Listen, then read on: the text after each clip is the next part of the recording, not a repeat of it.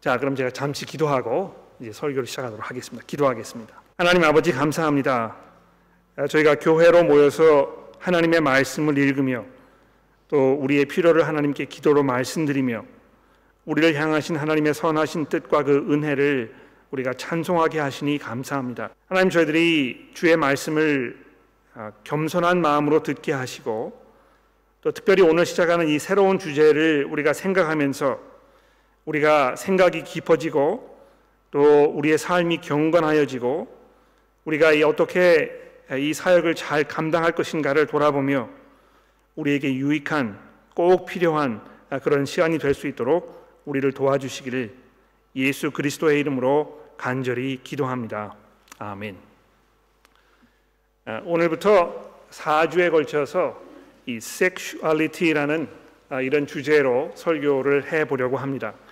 아, 보통 이제 우리가 강의 설교를 이렇게 합니다. 이 설교 본문을 정해 놓고 그 본문을 쭉 따라가면서 설교의 그 내용을 설명하고 이렇게 하는 강의 설교를 합니다만 1년에 몇 차례 강의 설교가 아니고 어떤 그 주제를 정해놓고 그 주제에 대해서 성경이 무엇을 이야기하고 있는지를 이렇게 설명하는 그런 시간을 가끔 가지면서 오늘은 오늘부터 4주 동안은 어떤 그 본문에 대한 어떤 깊은 설명이라든지 이런 것보다는 성경 전체가 이야기하고 있는 이 주제에 대해서 우리가 어떻게 접근해야 될 것인가 이런 방식으로 설교를 진행해 보려고 이렇게 생각을 하고 있습니다.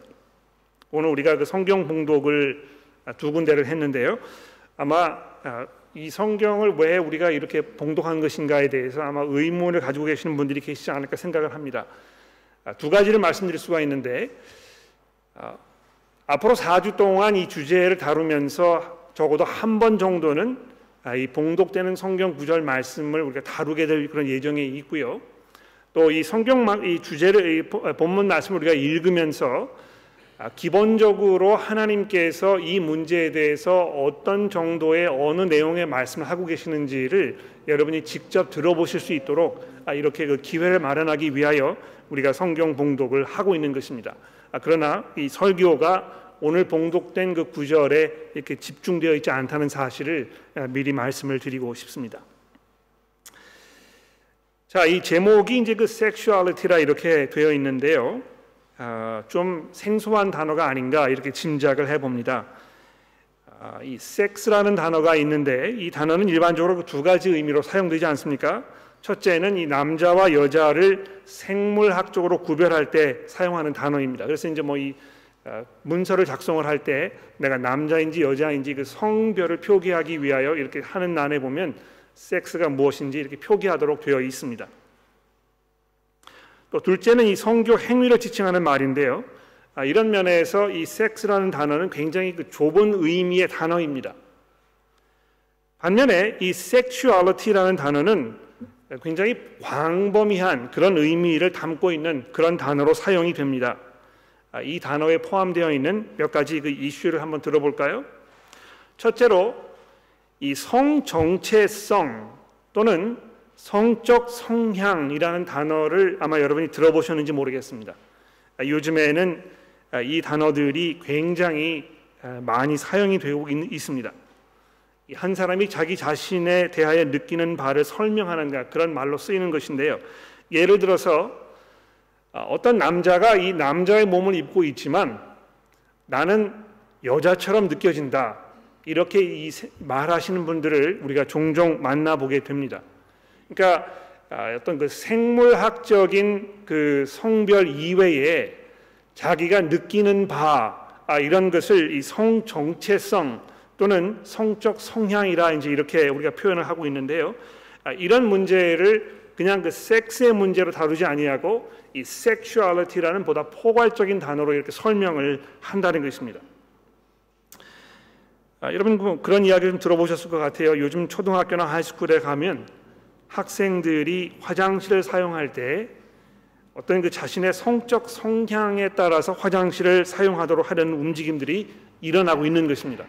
그래서 남자의 몸으로 태어난 사람들은 다 남자 화장실에 가고 여자의 몸으로 태어난 사람들은 여자 화장실에 가는 것이 일반적인 상식이었습니다만 요즘에는 그렇게 하지 아니하고 남자의 몸을 입고 있어도 자기가 여자라고 생각이 되면 여자 화장실에 가서 자기 그 볼일을 볼 수 있도록 이렇게 하는 것이 이 인권을 보호해 주는 일이다. 아, 이런 그 움직임들이 사회에 일어나고 있는 것입니다. 굉장히 심각한 아, 그런 문제이죠. 특히 이 아, 여자 자녀를 두고 계신 부모님들 경우에 굉장히 이 그 너버스해지는 그런 그 움직임이 아닌가 생각하는 것입니다. 운동 경기를 할 때도 이게 이제 문제가 되는 것입니다. 분명히 이 남성 호르몬을 가지고 있는 사람이 분명한데 자기가 여성이라고 주장을 하기 때문에 이 사람이 남성 경기에 가야 할지 여성들만 하는 경기에 가야 할지 이게 이제 문제가 되는 이런 그 사회 이슈가 점점 점점 드러나고 있는 것입니다.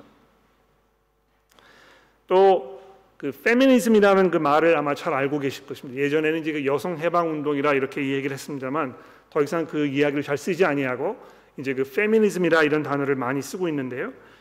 이 페미니즘과 관련된 이 이슈들을 보십시오. 남자와 여자의 그 역할의 차이, 또 그 역할의 차이에 대한 사회적 이해와 기대, 이런 것들이 이제 점점 이슈화가 되고 있지 않습니까?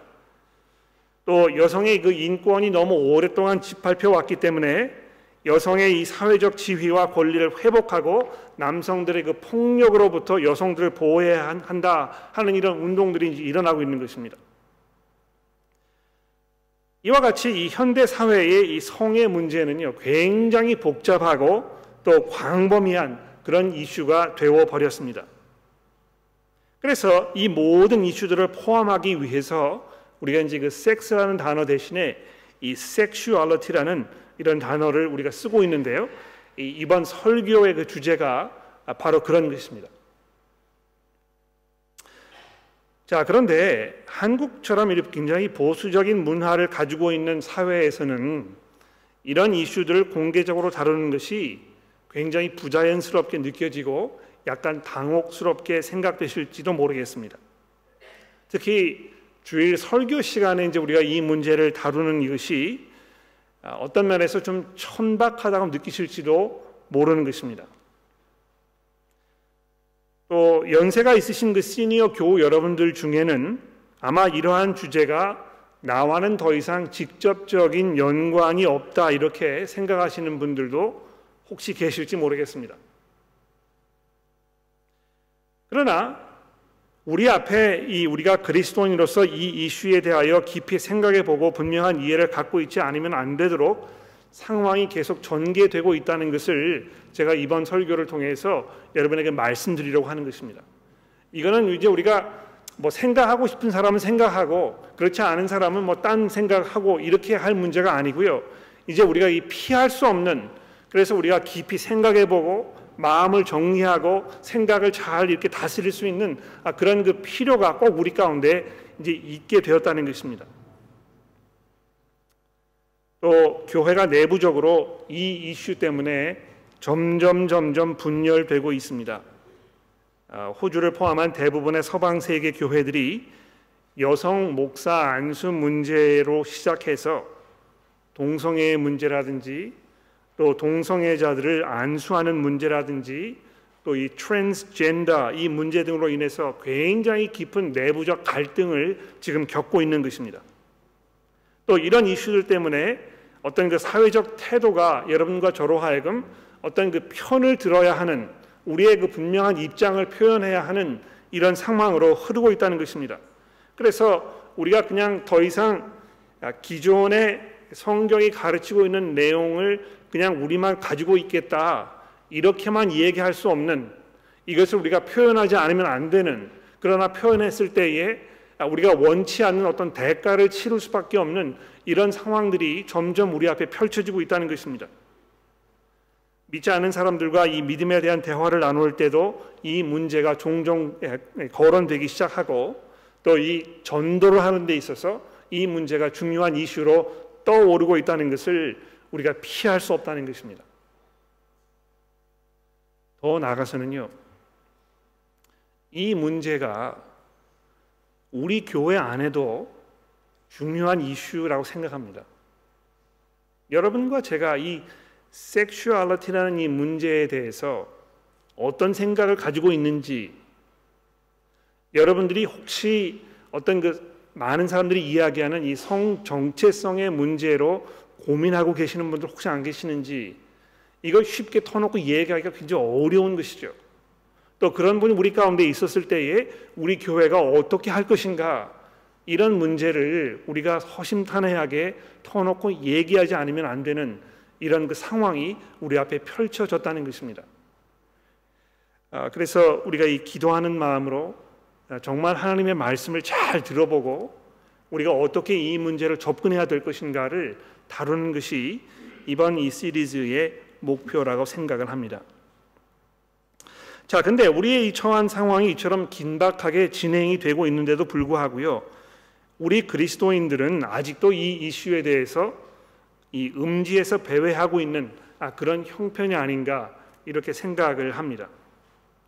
아까도 뭐 말씀드렸습니다만 이런 문제들을 교회에서 공개적으로 다루는 것에 대해서 민망하게 생각하고 어, 그래서 잘 얘기하지 아니하고 이런 상황입니다만 그러나 분명히 사적으로는 공경연하게 이 성에 대한 그 주제가 언급되고 있는 게 분명합니다.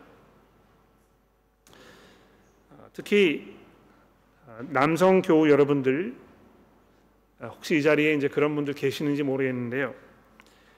사적으로 남성 교우분들이 이렇게 모였을 때 농담 삼아 우스갯소리를 한다고 하면서 아, 가볍게 넘어가는 이야기로 이렇게 툭 내뱉는 아, 그런 그 아, 유의 그 말 중에 음담 패설은 물론이고 또 이 주제들에 대해서 그리스도인으로서 전혀 적합하지 않은 어떤 그 혐오감 또는 어떤 그 편견 이런 것들을 서심없이 표현하는 그런 경우가 종종 있지 않은지 우리가 돌아볼 필요가 있습니다.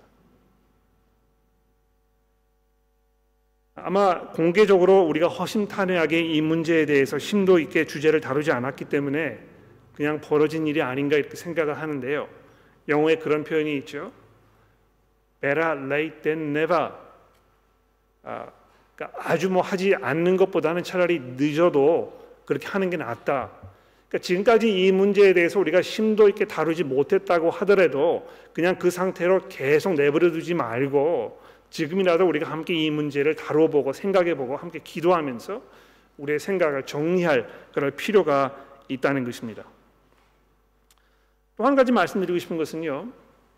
이 이슈가 굉장히 복잡하고 또 난해한 그런 이슈임에 분명합니다. 그러나 그럼에도 불구하고 많은 그리스도인들이 이 문제에 대해서 매우 어설픈 그런 이해와 또 이 접근 방식을 가지고 있지 않나 이런 그 염려가 제 마음속에 있습니다.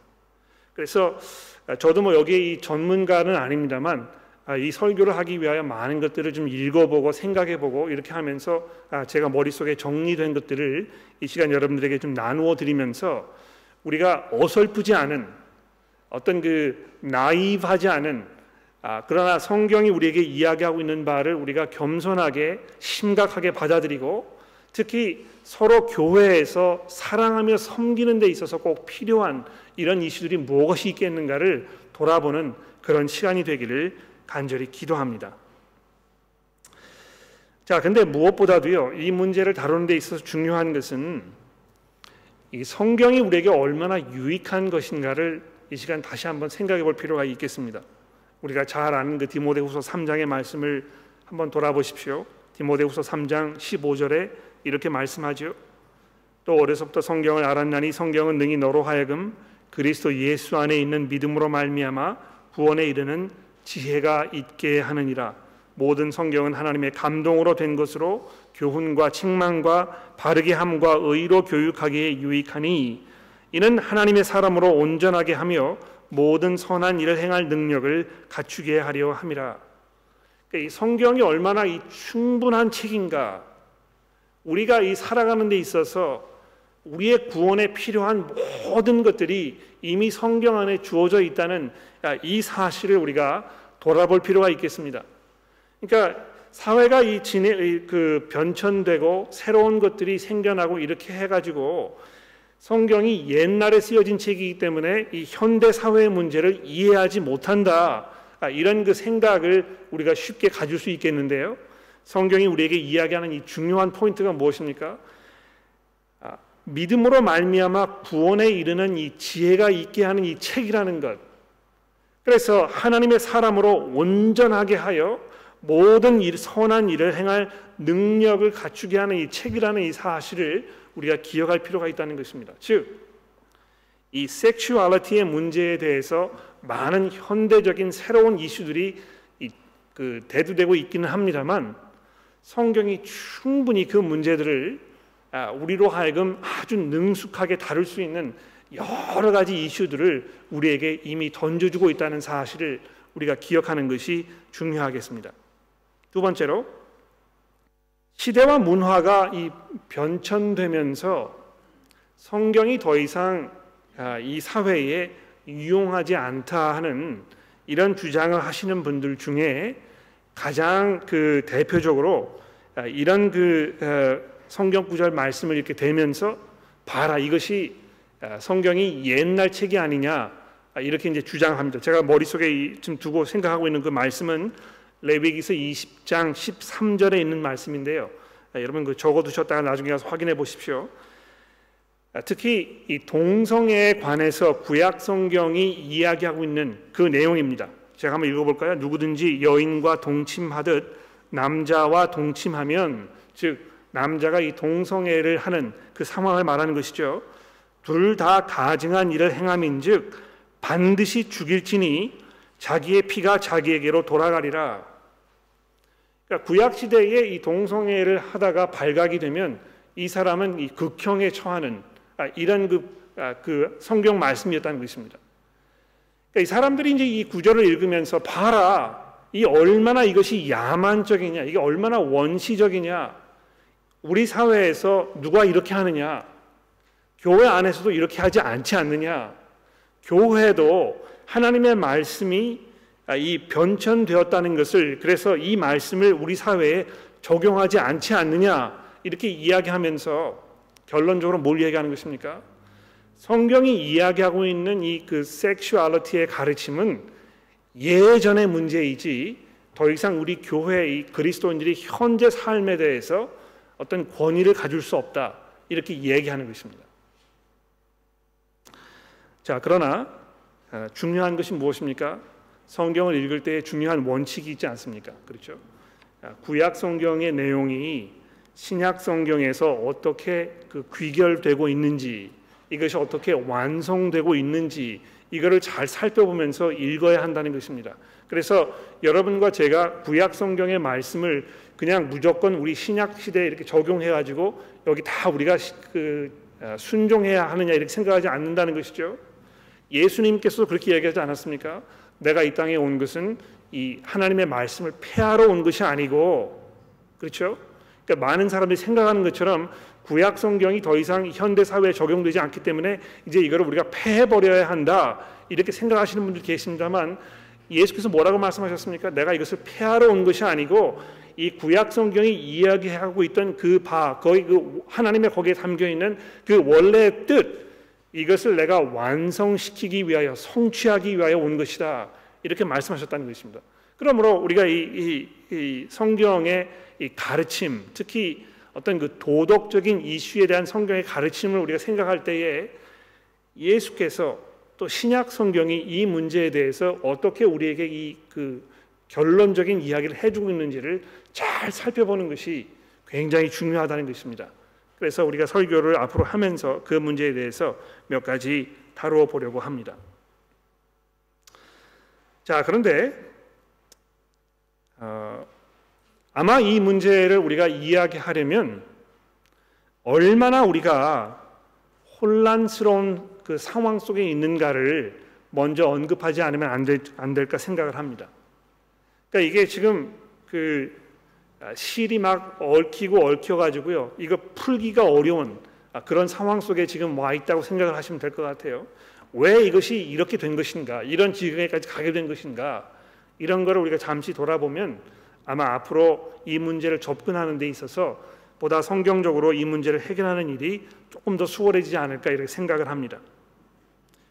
무엇이 여러분과 저로 하여금 또 현대 사회, 교회에 이 문제에 대해서 많은 혼란을 불러온 것입니까? 첫 번째로 죄라는 것입니다. 그렇죠?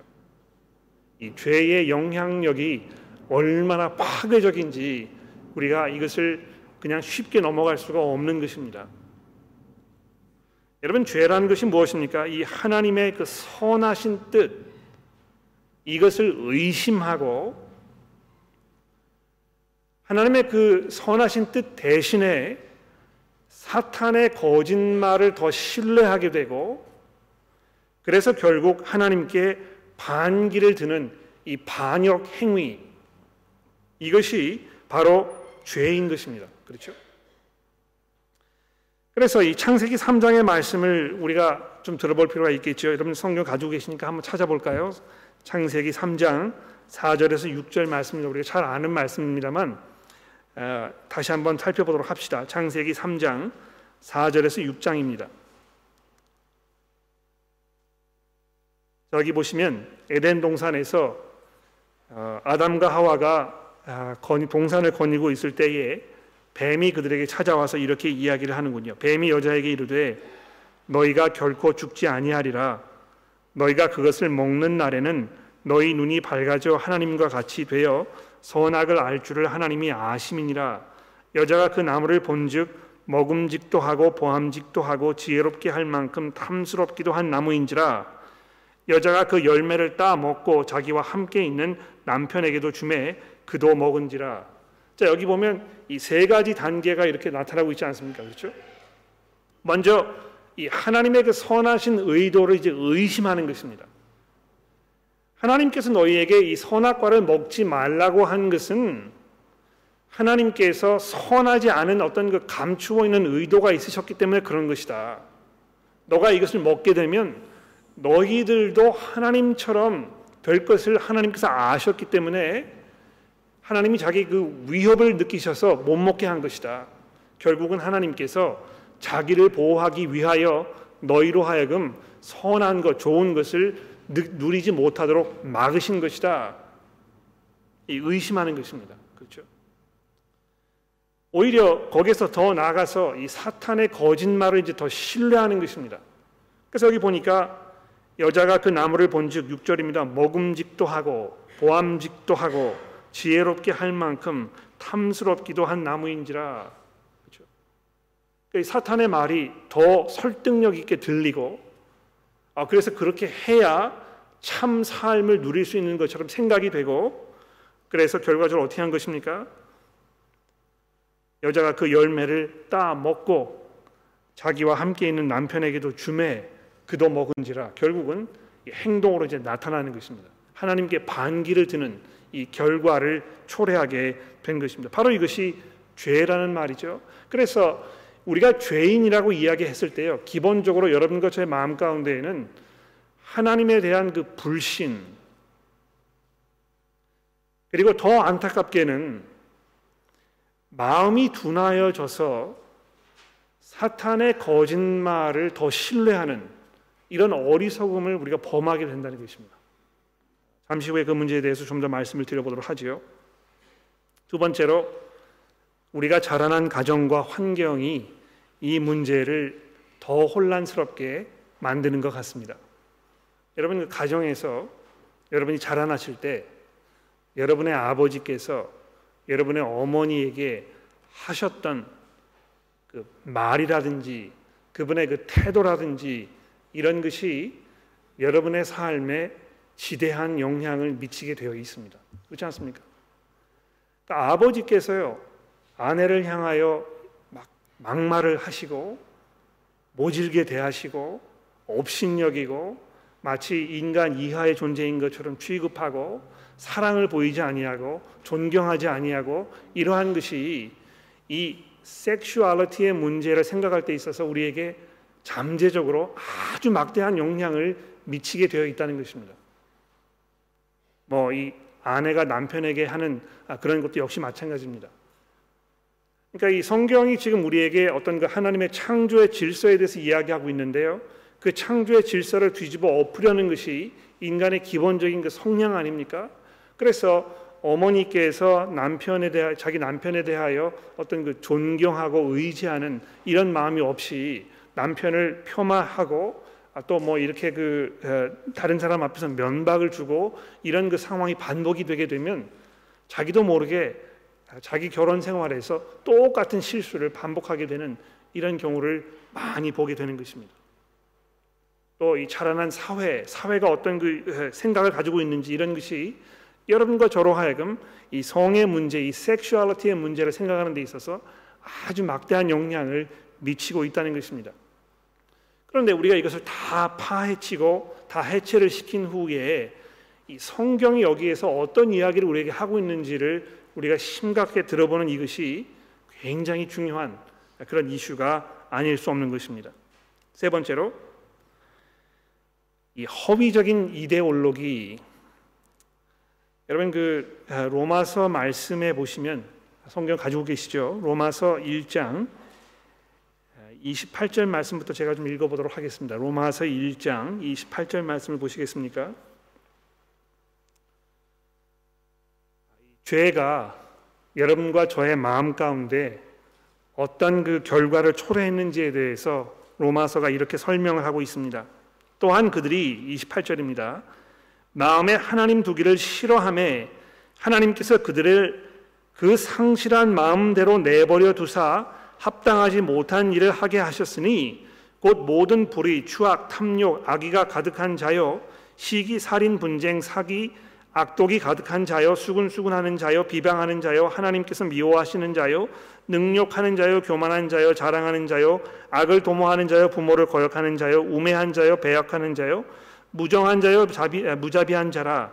그들이 이 같은 일을 행하는 자는 사형에 해당한다고 하나님께서 정하심을 알고도 자기들만 행할 뿐만 아니라 또한 그런 일을 행하는 자들을 옳다 하느니라. 자, 여기 보시면 굉장히 끔찍한 상황에 대해서 설명하고 있습니다. 예? 그들이 마음에 하나님 두기를 싫어함에 그렇죠? 하나님의 그 선하신 뜻을 의심하고 오히려 사탄의 거짓말을 더 신봉하고 그래서 하나님께 반기를 들었기 때문에요. 그 마음에 하나님 두기를 싫어하였기 때문에 하나님께서 어떻게 하셨다고요? 그들을 그 상실한 마음에 내버려 두사. 여기 이제 상실했다는 말은 무슨 말입니까? 아, 허망하여졌다는 말입니다. 그렇죠? 아주 어리석어진 스스로 지혜 있는 것처럼 생각하지만 사실은 아주 어리석은 이런 상황 속에 하나님께서 그냥 내버려 두셨다는 것입니다.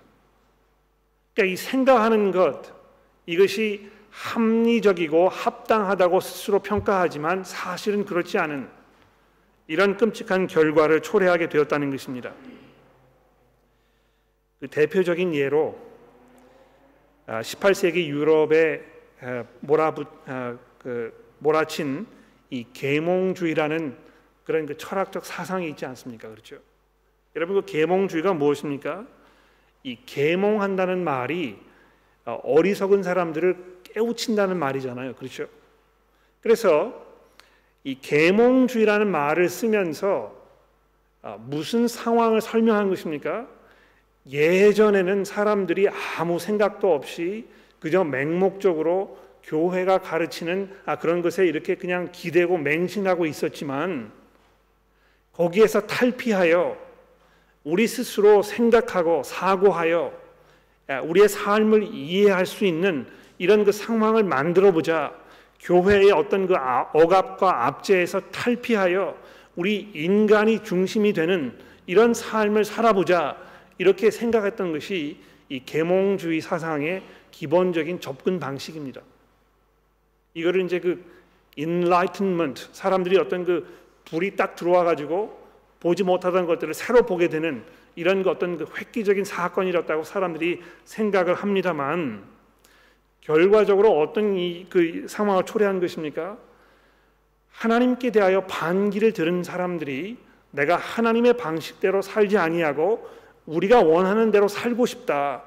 이것을 계몽주의가 사람들에게 그 허락한 이런 결과를 가져온 것입니다. 이 계몽주의의 결과로 어떤 일이 벌어졌습니까? 찰스 다윈이라는 사람이 진화론을 내놓았잖아요. 그렇죠? 이 진화론에 의하면 어, 세상을 어떻게 이해하게 됩니까? 세상이라는 것이 어떤 그 섭리와 목적에 의해서 창조된 것이 아니고 우연히 생긴 것이다. 그렇기 때문에 사람은 이 창조 섭리에 속박당할 필요가 없고 자기의 뜻대로 원하는 것을 추구하면서 살면 되는 것이다. 이런 결과를 가져오게 된 것입니다. 그래서 19세기에 아, 들어오면서 아, 사람들이 이제 어떤 생각을 하게 된 것입니까? 그, 그 로맨티시즘이라는 게 있잖아요, 그렇죠? 이 로맨티시즘이 무엇입니까? 사람이 느끼는 대로 자기가 이 인간이 어떤 그 도덕적 기준의 아, 중심에 서 있기 때문에 결국 도덕적이라는 것은 사람이 자기 마음 가운데 느끼는 대로 행하면 되는 것입니다. 그것이 옳은 것입니다. 주변에 다른 사람이 나에게 이렇게 하라 저렇게 해라 이것이 옳은 것이다 다 그런 것이다 이렇게 가르치는 것에 의존하지 말고 여러분이 생각하는 대로 여러분이 느끼시는 대로 그냥 그대로 행하는 바로 그것 이것이 옳은 것이라고 생각하는 이런 결과를 가져오게 된 것입니다. 그래서 결과적으로 19세기 중반에 이 프로이드라는 정신 분석 학자가 태어났잖아요. 제가 얼마 전에 책방에서 그 사람이 쓴 이 책을 제가 구입을 했는데요. 아, 이 책이 이제 그 무슨 책이냐면 이 성욕에 관한 세 편의 에세이라는 책입니다. 아마 그 프로이드라는 사람이 쓴 그 많은 책 중에서 아마 가장 많이 알려져 있고 가장 많은 영향력을 발휘한 그 책이라고 생각을 하는데요. 아, 이 책을 제가 쭉 이렇게 읽어보니까 이 사람이 여기에서 하는 그 이야기의 가장 중심적인 내용이 무엇이냐 하면 인간을 인간답게 하는 것은 성적 욕구에 대한 만족이라 바로 그 이야기입니다. 인간이 인간으로 살기 위해서 가장 중요한 것은 그 사람이 느끼는 이 성적 욕구를 만족시키는 그것이다. 그러니까 이게요, 이 계몽주의부터 계속해서 흘러내려온 이, 이 사상, 사, 이, 이 전개가요, 어디까지 이제 오게 된 것이냐 하면 이 프로이드라는 사람의 이 정신 분석학 이 책, 여기에 이제 이 귀결이 된 것입니다. 그래서 여러분 잘 보십시오. 성 정체성의 문제로 고민하시는 분들이 주장하는 바가 무엇입니까? 나는 아, 남성의 몸을 입고 있지만 나는 여성이고 아, 싶기 때문에 내가 여성으로 행동해야 그래야 내가 만족을 느낄 것 같다. 그렇지 않으면 나는 인간으로서의 이 존엄성을 상실한 것이다. 이렇게 이제 얘기하는 것입니다. 그래서 이 트랜스젠더 이 사람들의 어떤 그 고민 아, 이것을 어떻게 사회가 이제 인정하는 것입니까? 이것은 인권의 문제이다. 저 사람이 느끼는 대로 할 수 있도록 원하는 대로 할 수 있도록 허락해 주는 것이 옳은 것이다. 그러니까 이 18세기 이전에 그 어, 서구 사회가 가지고 있던 이 하나님의 말씀에 대한 어떤 그 이해, 거기에 근거한 어떤 그 어, 도덕적 기준 이런 것이 다 무너져 버리고 이제 전적으로 인간의 중심, 인간 중심의 생각으로 이게 이제 사고 전환이 일어난 것입니다. 그래서 쉽게는요, 그 부모님들이 이제 이거 잘 이해하셔야 되는데요. 어린 아이들이 보는 그 만화 영화들 중에 디즈니 영화사에서 만든 그 영화들이 굉장히 많잖아요, 그렇죠? 근데 그 디즈니 영화사에서 만든 영화의 그 만화 영화의 그 내용을 잘 보시면 아주 일괄적으로 똑같은 내용이 반복되고 있습니다. 무엇입니까? Be true to yourself. 내 자신, 내 마음속에 원하는 바 이거를 감추거나 억압하지 말고 그대로 받아들이고 그대로 행동하면 되는 것이다. 이것이 이 요즘 어린 아이들이 디즈니 영화를 통해서 계속 듣는 그 중요한 메시지 중의 하나입니다. 어, 그래서 어린 아이들이 자라나 가지고요. 자기 느끼는 대로 행동하지 못하면 그때는 이제 뭐 감당을 못하는 것입니다. 학교에 와도요, 자기가 하고 싶은 대로 못하고 학교가 요구하는 어떤 그 학칙 규칙이 있잖아요. 거기에 맞춰야 되는데 그렇게 못하니까 이 사회 적응을 못하는 것입니다. 그래서 굉장히 생활이 어려워지고 이것이 뭐 이 정신 문제로 막 이렇게 아, 그 변화가 되고 이런 결과를 가져오게 된 것입니다.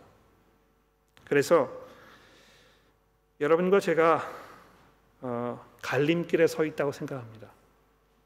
섹슈얼리티라는 이 문제에 대해서 우리 그리스도인들이 지금 갈림길에 서 있습니다.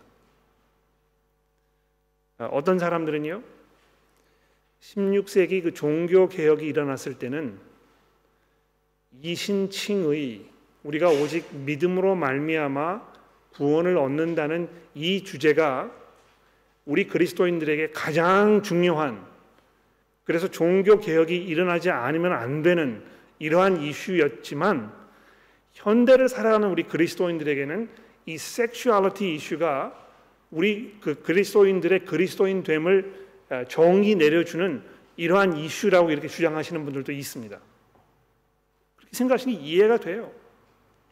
교회가 이 문제에 대해서 어떤 입장을 취하고 있는가 이것이 교회를 향한 세상 사람들의 어떤 그 태도 이거를 결정하게 되는 것 상당히 많습니다.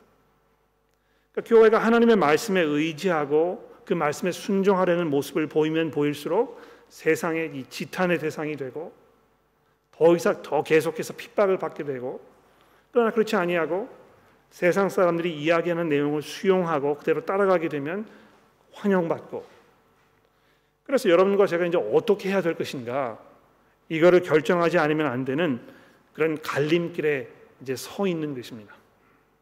제가 여기 성경 구절을 세 가지를 적어 드렸는데요. 베드로 전서에 있는 말씀을 적어 드린 이유는 선한 양식 아 죄송합니다.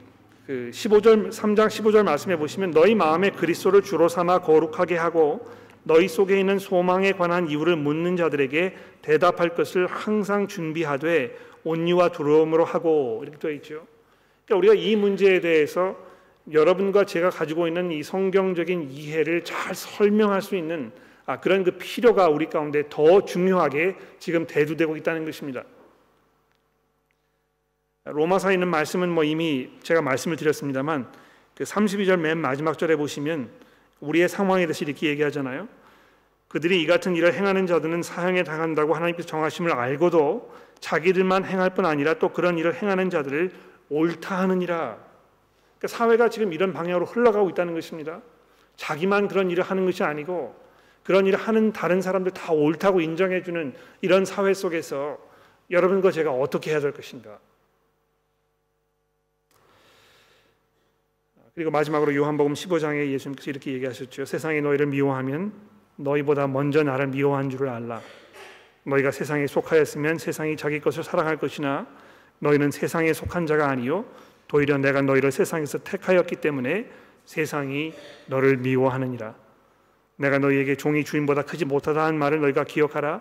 사람들이 나를 박해하였은즉 너희도 박해할 것이요 내 말을 지켰은즉 너희 말도 지킬 것이라. 그러나 사람들이 내 이름으로 말미암아 이 모든 일을 너희에게 하리니 이는 나를 보내신 이를 알지 못함이라 내가 와서 그들에게 말하지 아니하였더라면 죄가 없었으려니와 지금은 그 죄를 핑계할 수 없느니라 그리스도를 향한 세상 사람들의 그 적개심 이것이 이 섹슈얼리티 이 문제로 인해서 더 심각하게 우리 속에 다가오고 있는 게 분명합니다. 이런 상황 속에서 이제 앞으로 이 시리즈를 통해서 여러분과 제가 생각을 잘 정리해보고 이 중요한 이슈들을 잘 한번 정리해보고 그래서 우리가 어떻게 살아야 할지 또 교회 안에서 우리가 어떻게 해야 할지 서로를 어떻게 대하여야 할지 이런 것을 잘 정리하게 되기를 간절히 기도합니다. 기도하겠습니다. 하나님 아버지, 저희 앞에 중요한 이슈가 놓여 있습니다. 이제 우리 주변에 벌어지는 여러 일들로 인하여 우리가 이 문제를 피할 수 없게 되었음을 우리가 인지합니다.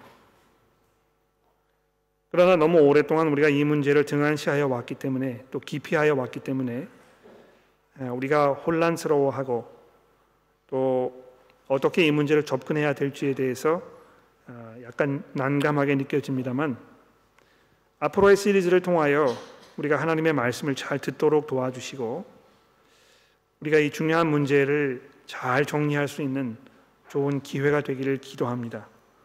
하나님 저희가 아, 사랑으로 진리 가운데에서 아, 이 문제를 접근하게 하시고 또 경건하게 사는 삶이 우리에게 무엇을 의미하는지를 깊이 돌아보는 마음으로 우리가 이 문제를 다룰 수 있도록 도와주옵소서.